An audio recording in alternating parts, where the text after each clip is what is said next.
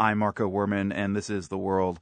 Every day in our newsroom, there's a story that captures our attention. They're not necessarily important stories, and we don't always get to tell you about them, but today we do. This one comes from Sydney, Australia, and it's about a goat named Gary. He's a handsome fellow. You can see a photo of him at theworld.org. Gary the goat recently got busted, and police slapped a fine on Gary's owner, Jim Dezarnaulds, because his goat was eating flowers outside a museum. The charge? Vandalism, destroying vegetation. Well, Jim and Gary went to court to contest the $440 fine.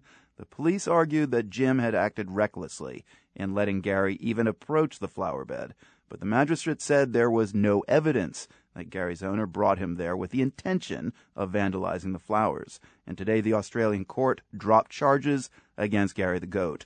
Speaking outside the courthouse, Jim said Gary had taught the police a lesson. Gary's name has been cleared of all this slander. He was simply eating. And um, I just want to um, thank everyone for coming down here. And I want to thank McGirr Lawyers for helping me out. I just met these guys walking Gary a couple of weeks ago and we got off. And I just think um, Gary the Goat's taught the cops a valuable lesson today, and that's don't bite off more than you can chew.